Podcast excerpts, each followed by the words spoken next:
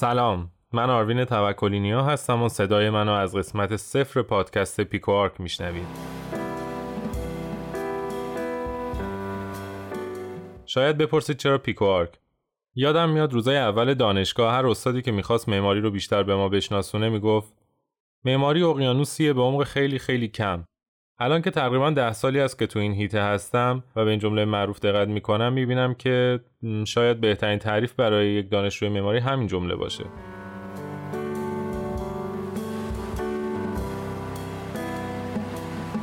معماری رو نمی‌تونیم جدا از رشته دیگه متصور بشیم. مثلا فلسفه.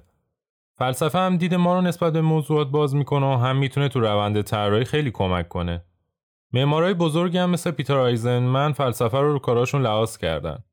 خلاصه بخوام بگم یه معمار باید اطلاعات مختصری راجع به روانشناسی، اقتصاد، جامعه شناسی، فیزیک و خیلی رشته‌های دیگه داشته باشه. حالا تو این اقیانوس بزرگ و پرتلاطم یه سری ابزار و افراد هم هستن که به ما کمک می‌کنن این مسیر رو راحتتر طی کنیم. مثلا کتابایی که مثل فانوس یا افرادی که مثل ناخداهای با تجربه ما رو برای گشت و گذار تو این اقیانوس همراهی می‌کنن.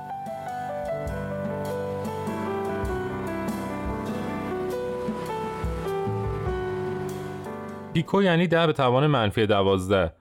یعنی ما بچه های پیکو آرک خودمون یه قطره از این اقیانوس بزرگ معماری می‌دونیم. ما تو اپیزودامون با معرفی و بررسی کتابای تو حوزه معماری یا مصاحبه و گفتگو با افراد متخصص و صاحب نظر تو این رشته سعی به بالا بردن دانش معماری خودمون و شما دوستان داریم.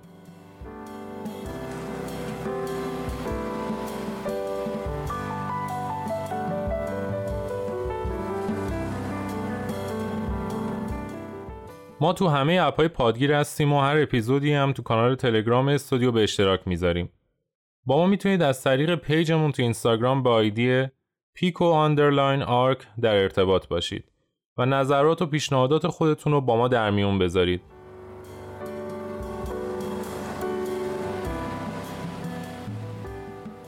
برای شروع تو قسمت اول پادکستمون به همراه یکی از دوستان عزیزم جناب آقای علی طیبی سراغ کتاب Feeling of History یا احساسی از تاریخ میریم که در اصل متن مصاحبه ای از مری لندینگ با پیتر زومتور هست که توسط جناب دکتر مرتضی نیک فطرت و نیما کیوانی ترجمه شده و انتشارات فکر نو همون رو منتشر کرده. و خبر خوب این که افتخار میزبانی از جناب دکتر نیک فطرت عزیز مترجم این اثر رو هم داریم و با ایشون به بررسی عمیقتر این کتاب می‌پردازیم. اگر سوالی هم دارید می‌تونید از طریق page مون تو اینستاگرام مطرح کنید که با ایشون در میون بذاریم.